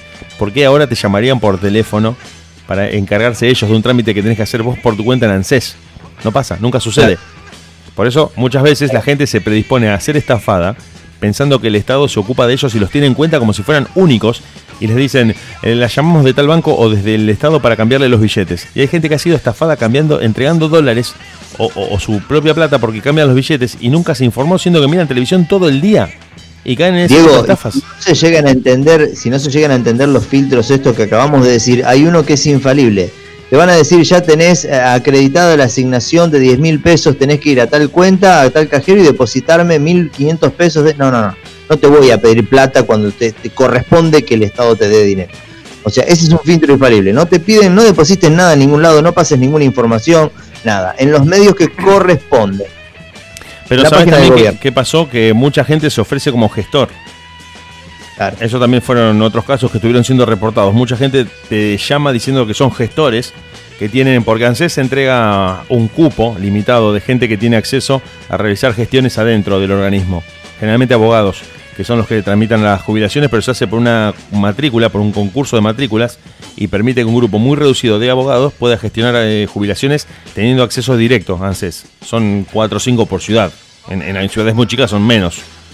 Y mucha gente aprovechó. Claro, abogados licenciados por ANSES, están matriculados y, y justamente por un concurso que se hace. Mucha gente te llaman por, llaman por teléfono a alguien y le dice, no, yo estoy en ANSES, puedo hacerte el trámite para cobrar ese ingreso de 10.000, me tenés que dar 1.500. A nada es un montón para el estafador. Claro, totalmente. negocio para las dos partes y el estafador después te, te deja justamente en la nada. Desde el lugar del sentido común uno entendería que, para si me están dando una ayuda de emergencia, no me van a pedir que transfiera plata para después darme, no, bueno, pero si no pasa eso por tu cabeza, tenerlo en cuenta ahora que te lo estamos diciendo. Claro, yo creo que también eh, uno, haciendo un, un- un intento de aplicar el mayor sentido común del que disponga, tiene que tratar de pensar eh, eh, y de conocer el país en el que vive. Vos vivís en Argentina. Si a, si a mí me decís, eh, estoy en Suiza y te llama el banco para darte un crédito, yo lo atiendo y le doy todos mis datos. Si, si me estafan en Suiza, digo, bueno, qué sé yo, acá como todo es así, me, me dejé llevar. Claro. Pero si en Argentina me llaman a mi casa desde la ANSES, es muy probable que sea un intento de estafa. Porque la ANSES Claro. no se ocupan de vos ni en el mostrador y te dicen no tengo sistema porque se me enfrió el agua del mate. Vos pensás que te van a llamar por teléfono a tu casa para resolverte un trámite de manera telefónica. No existe, nunca pasa. El no tengo sistema porque se me enfrió el agua del mate es muy triste, pero es muy real. No, no, el- las caídas del sistema de los, de los 90, 93, 94 sí eran reales. Ocurrían porque las computadoras no podían soportar la naciente internet. Pero hoy es una excusa obsoleta que pertenece a otro planeta, a otro mundo, a otro momento de la historia que se sigue usando y te dicen, no, no tengo sistema para cobrarte, no tengo sistema para hacerte el trámite. Y eh, eso hace que mucha gente no tenga otra, no tenga respuesta. Vos le decís, no tengo sistema, el tipo se tiene que ir. Porque ya no depende de vos, te deshaces de la responsabilidad. Es como cuando las empresas que no tienen rostro te dicen el encargado, no está el encargado. Yo soy un simple atendedor demostrador, no está el encargado, no puedo hacer nada. Te liberaste, te exoneraste de cargo culpa. justamente, te eximís de cualquier cosa y la gente ya no tiene forma de responder. Bueno, pero mm, volviendo al tema, para no irnos por las ramas, lo que vos estás diciendo, nadie te está llamando de ANSES para ofrecerte ningún tipo de trámite, sino que lo tenés que hacer personalmente o a través de un apoderado en las oficinas oficiales, en las dependencias oficiales del organismo estatal de ANSES. Nadie te está llamando por teléfono ni está llamando por teléfono a nadie y no repliques principalmente, y de esto también se está tratando, no repliques información falsa a través de las redes sociales, principalmente WhatsApp. Y justamente el consejo que yo trato de darles, no solo a los oyentes, sino a todas las personas que conozco, es que vos me decís, yo por las dudas lo comparto. Por las dudas, justamente no lo compartas. Trata de desconfiar, trata de chequearlo, tomate unos minutos para ver de dónde viene la información y no lo compartas compulsivamente porque es estás contribuyendo a lo que persiguen los que difunden este tipo de mensajes, la replicación de falsedades. Claro, y ante la más mínima sospecha, corta y llama a algún familiar que te pueda asesorar o darte otro punto de vista. Por más que vos cortes, si eso era real, no lo vas a perder. Y Exactamente. si quizás exactamente. en un aprieto, el familiar te puede llegar a, a solventar Muy- la duda. muy buen Así que hay que criterio. tener cuidado. Muy, muy buen criterio el que acabas de aplicar y explicar. Si es real, va a volver, no pasa nada si no, no lo compartís. Y si es falso y lo compartís compulsivamente, sí estás haciendo un daño. Sí estás causando un daño porque mucha gente dijo para el coronavirus, no se preocupen que con 26, 27 grados se muere. Eh, el cuerpo está a 37, señora. El cuerpo humano está a 37, está a 10 grados arriba y el virus no se murió. Es un problema la gente. ¿eh? Es un problema. a Somos veces, un por, eso a veces tenemos que prestar un poco más de atención porque eh, no aplicamos ni el más brutal sentido común a cosas que no resisten el menor análisis. Porque muchas veces yo estaba hablando en las primeras eh, etapas de esta pandemia con gente a la que le recomendaba que se quedara en su casa y me decían: No hay problema, está haciendo calor, con 26 grados el virus se muere. Qué locura. Y yo realmente. Adentro de tu cuerpo se tenía que incendiar. Mm, mm, Adentro de tu cuerpo se tendría que, claro, justamente ser desflagrante la, la- la extinción del, del virus. Eh, y también eh, los consejos de tomar agua con limón, de, de tomar agua algo caliente. Ayunas con bicarbonato también, cada pelotudez he escuchado. Desgraciadamente no se chequea y se toma como autoridad cuando viene de algún medio, de algún mensaje que se replica. Y desgraciadamente en algún momento caemos. también, Diego, es, es la maldad. Porque tenés que, eh, cuando se viraliza y circula un audio con una indicación de un pseudomédico, tenés que tener tiempo de hacer eso, loco. Tenés que tener tiempo de hacer semejante maldad y saber que podés perjudicar a mucha gente, incluso a tu propia familia. Vos sabés que hace poco hicieron una cámara, le hicieron una cámara oculta a una persona, sabían que esa persona consideraba que tenía que morir un determinado número de personas para salvar la economía al margen de que eh, es- ese, ese, ese deceso de vidas humanas. Entonces, ¿sabes qué hicieron? Hicieron una cámara oculta al muchacho y le dijeron, eh, tenemos entendido que vos considerás que sí, yo pienso que tendrían que sacrificarse X cantidad de vidas. ¿Y cuántas calculás por cada mil personas? Unas unas 70 podría ser, porque yo había, sí, yo comenté en un post, dijo el loco que unas 70, estaba en un callejón, una calle, una especie de Lo vi, lo vi, lo vi el video. España fue. ¿Lo viste? Lo vi, y le hacen aparecer a las 70 personas, entre ellos familiares y amigos. Luego se largó a llorar. Esto es lo que vos querés, que mueran 70 personas que quizás pueden ser tus familiares, tus amigos y demás. Hay que tener un poquito de precaución y sentido común antes de emitir algo, hablarlo con alguien y ni hablar de postear. La gente no entiende la dimensión que puede tomar una afirmación en una red social. Había una frase de un, de un dictador em, del siglo XX que decía, una muerte es una tragedia, un millón de muertes, una estadística. Cuando empezamos a perder relación Claro. con lo personal y empezamos a tomar relación con el número, el número ya hace que se despersonalice la realidad que, lo rodea y ya uno dice, bueno, die- murieron 10.000 personas en China. Y bueno, qué sé yo, son un montón, no me importa. qué sé yo, Ahora si son te dicen, familias se, está por morir tu primo, vos ya decís, no puede ser, hay que detener el mundo porque mi primo está en riesgo de muerte. Claro. Entonces usamos ese distinto criterio. Para nosotros nos dicen, hay un terremoto en Bangladesh. Por eso te digo, digo, no va a pasar. ¿Viste cuando en los noticieros eh, matan a alguien y dicen, vamos a hacer una movilización mañana a las 6 de la tarde para que esto deje de pasar?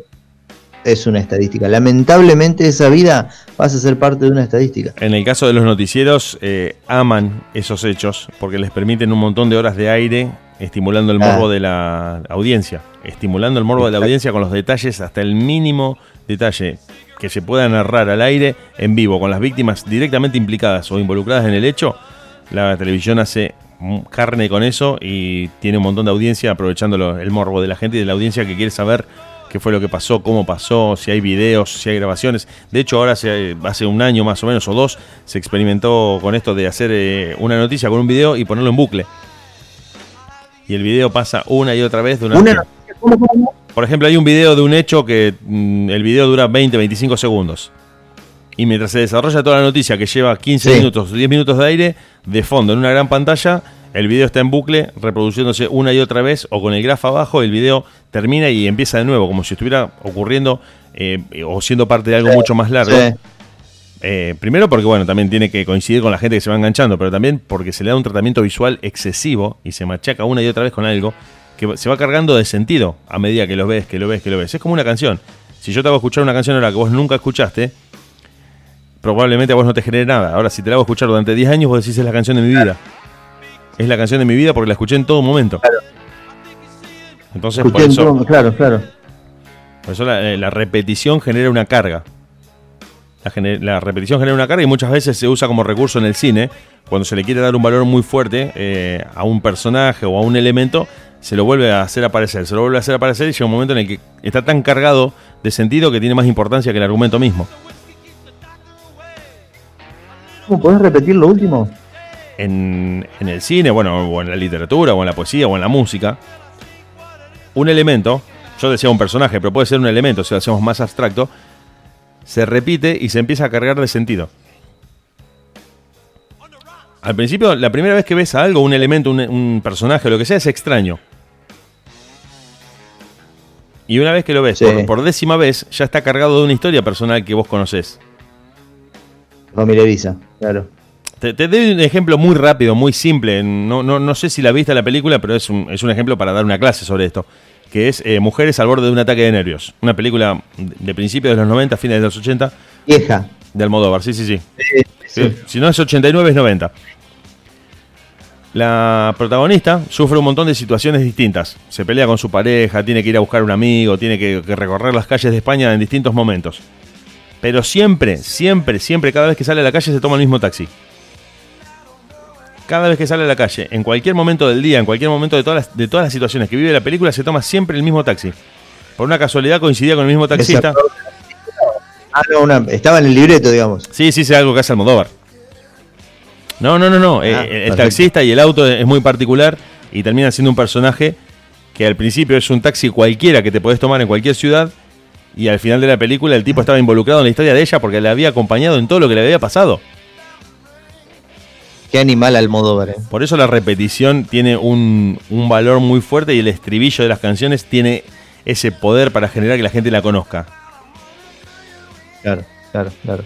Dieguito, te voy a vender el título de la noticia que vamos a tratar apenas volvamos, eh, si te parece. Para demostrarle amor eterno se tatúa en la espalda un retrato gigante de su novia. Estamos No, hablando no. de en la espalda, cuando te digo la espalda no es un sector, eh, me decís acá es en la en la altura espalda. medio pulmón. Claro, No, medio pulmón no, A3, o sea, toda la espalda. Toda la espalda. ¿En serio? Medio metro por 70 centímetros. Por favor, sacame del aire volvemos en un rato.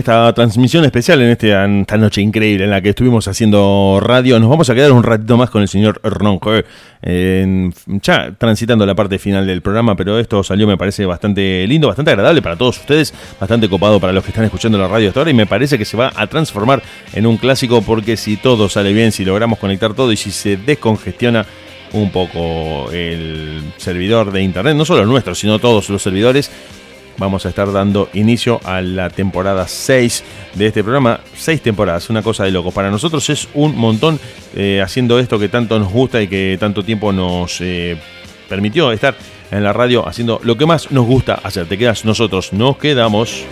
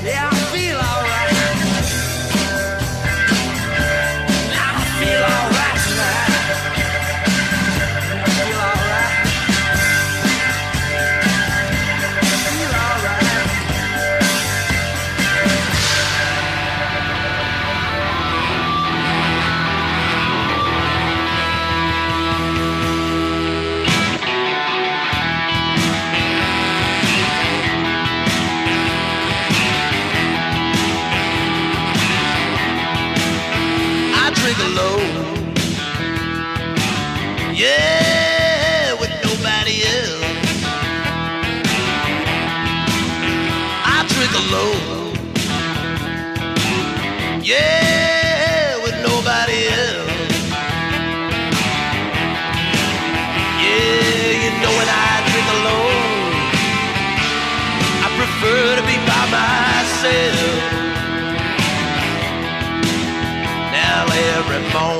just before breakfast, I don't want no coffee or tea.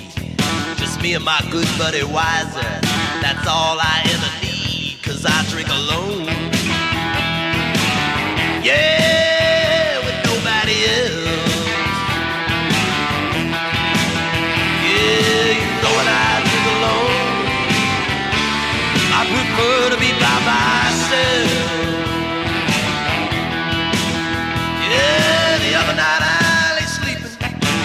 from a terrible dream.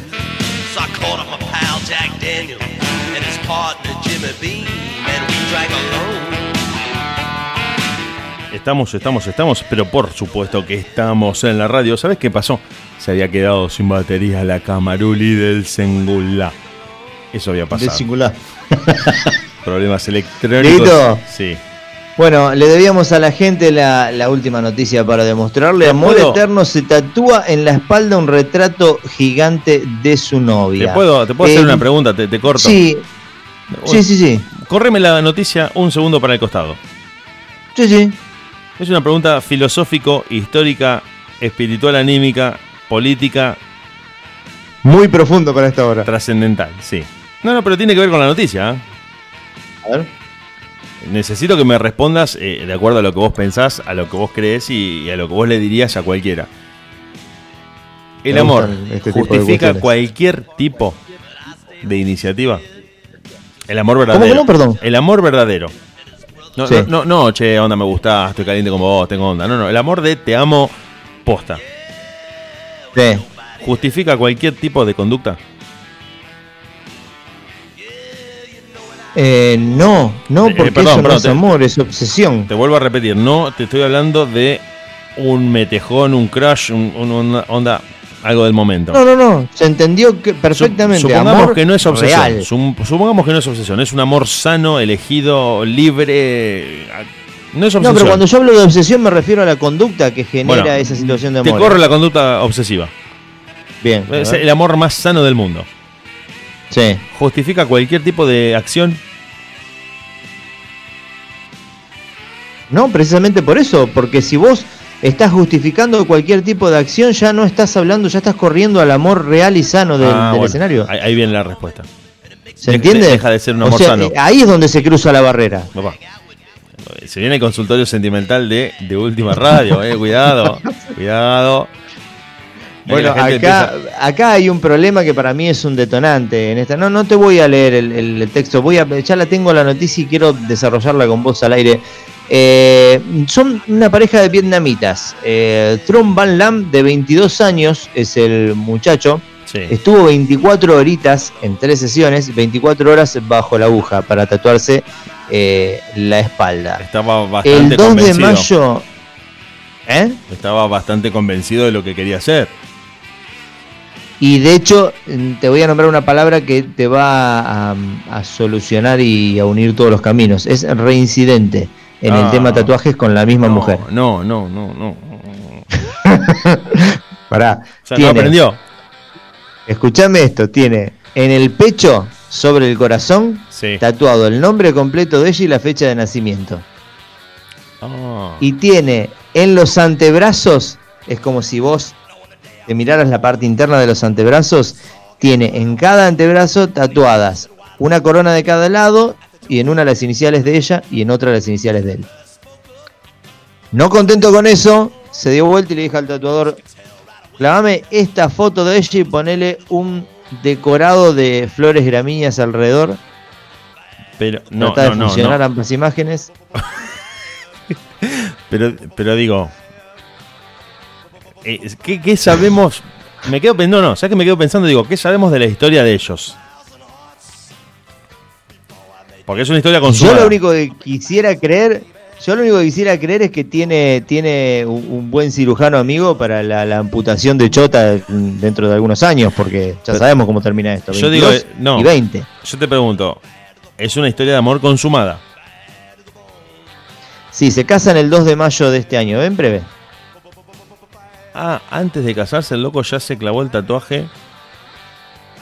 Ajá. Este 2 de mayo cumplen 3 años en pareja y lo van a festejar casándose. Ella está bastante contenta, reza la nota textual, te, Te- lo te explico. puedo- Bastante contenta me hace ruido. Sí, sí, sí, no vende, no vende el bastante contenta.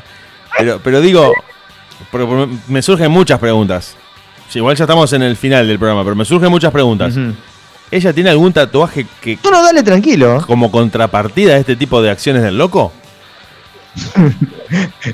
No, pará, pará, pará, pará, pará. No, no Porque, tiene ¿Qué nada. pasa? Te, te cuento un caso de famosos argentinos. Te cuento un caso de famosos random. No, no, no de alguien que conozco, sino que de varios que vi que más o menos hacen todo lo mismo. Están en pareja hace un año, dos años o se fueron a vivir juntos y en la muñeca de cada uno se tatúan los nombres cambiados. Ella se tatúa el nombre de él, él se tatúa el nombre de ella y se declaran su amor en las redes sociales, etcétera, etcétera.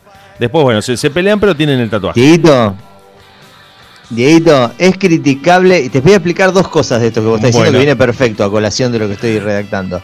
Es, es totalmente entendible, es criticable, pero hasta determinado punto, por último, fue consensuado, fue mutuo, cada uno se hizo el tatuaje del nombre del otro, y de última, un tatuaje de un nombre en la muñeca puede terminar siendo un tribal que cierra tipo eh, eh, culebrilla la Eh, muñeca es y el, ya el- está. El escorpión de Ricardo Ford.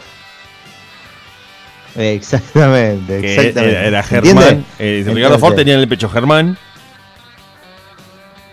¿Sabías? No. Bueno, Ricardo Germán. Ford en, en uno de los pectorales tenía la palabra Germán, el nombre Germán, con unos arabescos y unos firuletes. Como Germán mm, le rompe el corazón y lo abandona para siempre, ese Germán que tenía en el pectoral se transformó en un escorpión. Por eso digo, como lo que vos estabas contando. Bien. Bien. Bueno, pero por eso, a ver, si vos te haces un tatuaje relativamente eh, acotado en materia de, de De tamaño, dimensiones, claro. yo te lo entiendo, pero este loco en la espalda le va a tener que clavar a la foto de ella el día de mañana un dragón que escupe las flores que ya le tatuaron. O sea, es una locura lo que hizo. No lo van a poder salvar los locos del, de este reality, del eh, Inc., eh, no me acuerdo cuánto se llamaba. ¿Te acordás que estaban en Las Vegas y atendían gente Ah, que sí, caía con tatu- tatuajes? Sí, Eh, eh, sí, tatuaje de emergencia, una cosa así era. Los locos, eh, gente que se tatuaba borracha, gente que se arrepentía y ellos te lo, te lo dibujaban, te lo salvaban. Pero si el loco se tatúa a la esposa en toda la espalda y encima eh, un rostro, ¿no? No, el problema, sí, sí, es el rostro y hasta, eh, ya te digo, pará, porque Hasta tiene, me parece que hasta el pupo de ella, sí, No, hasta, no. hasta abajo de los, de los pechos de ella, digamos. Ah, una locura. Una locura No, total. una locura y aparte, ¿sabés qué me preocupa en el tema tatuaje? Entrar a un local en donde vos desconoces eh, la- el historial y el currículum del tatuador, porque hay mucho tatuador con, con padre de familia adinerada que terminas entrando a un local excelente, montado, que parece el mejor estudio de Las Vegas para tatuar y en realidad el loco hizo tres dibujos en, un- en la tapa de un cuaderno, ¿me entendés? Antes de tatuarte vos. Pero, Entonces ahí está, no, no, está bueno, el problemita. Pero, pero no es otro tema eh, en semejante decisión también a, a tener muy en cuenta. Claro. O sea, si te vas a hacer semejante tatuaje, porque vos me decís, me voy a hacer una florcita en el hombro, un, no sé, un, el- un delfín del, del tamaño del pulgar en el talón, qué sé yo. El último el tatuador no era muy bueno, me hizo un, un moncholo, bueno, está bien, no importa, Mirá. nadie lo ve. Pero si te vas a Mirá, hacer yo, toda la yo voy a abrir espalda- la mesa con algo. Yo voy a abrir. Claro, Porque Bueno, acá en yo voy a Argentina abrir la mesa pasó con el algo. caso del loco que se quiso tatuar al bebé en el brazo y el tatuador se lo hizo y parecía que estaba muerto el bebé. Y se armó un despelote total en las redes sociales porque no, no pudo capturar la expresión del hijo y parecía un bebé nacido muerto y encima se lo hizo blanco. Estaba todo pálido, era una cosa terrorífica en el brazo lo tenía. Diego, si es foto, no te la tatúes. Es lindo decirlo, es, es difícil de que la gente lo entienda. Claro, es difícil que la gente lo entienda. Pero ahora pasa que ahora está el concepto este de. No, el tatuaje dejó de ser para toda la vida. Ahora hay técnicas láser que te sacan. Sí, técnicas láser que te sacan el tatuaje y te dejan la piel como una pasa de uva. Sí, o sea, como un y- escroto arrugado de un viejo de 70 años. O sea, Claro, pero aparte no son, eh, no son poco dolorosas. No es que te lo borran con liquid paper. claro, encima de eso. No, pero este Frizz. loco. No, este loco tiene que morir y volver a reencarnarse en otro ser humano, porque lo que tiene en la espalda es, es terrible. Y- Literalmente ahora lo vamos a subir último G principalmente avisarle al tatuador que no lo entienda. Avisarle al, tatu- al tatuador ¿Cómo, que no lo- avisarle al tatuador cuando nazca de nuevo que no lo atienda. Que no le dé bola porque te va a caer Claro, con no tatuaje. Qué desbole. Sí, sí, sí. no, pero verdad. aparte sabemos de la diferencia de, de edades y la madurez entre un loco y una mina. Eh, la mina de 20 años entendió absolutamente todo. La mina de 20 años no se tatuó un tribal a pedido de él. ¿Me entendés? Nada, no tiene nada en el cuerpo. Y, y la cara es bastante bien lograda, por otra parte, hay que admitirlo. el Bueno, no, no, bien- pará, pará. bien El- tatuaje está bien. Por lo menos dentro de la tragedia. el- Sí, sí, sí, bueno, bueno, eso está bien.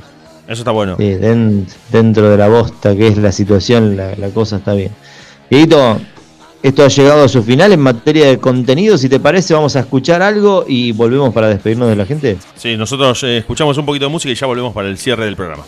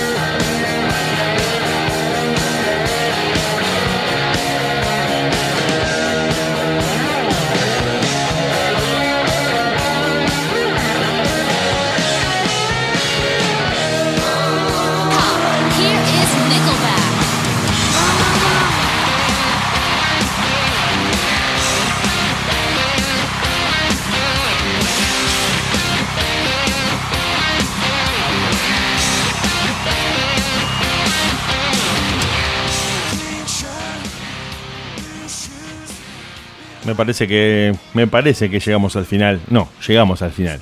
Llegamos al final de este, se le podría decir el primer programa de la sexta temporada en De Última. Yo creo que sí. Totalmente. Yo creo que sí. Yo creo que hoy, hoy hubo mucho rock, hubo pocas ganas y hubo nada de paciencia, como en los mejores momentos de de, De Última, que es un proyecto que empezó en el año 2015 y que hoy 2020 nos tiene eh, iniciando la sexta temporada. La sexta temporada en eh, la radio, en deultima.caster.fm y esta vez eh, con algunas plataformas que nos permiten estar eh, compartiendo imagen y sonido.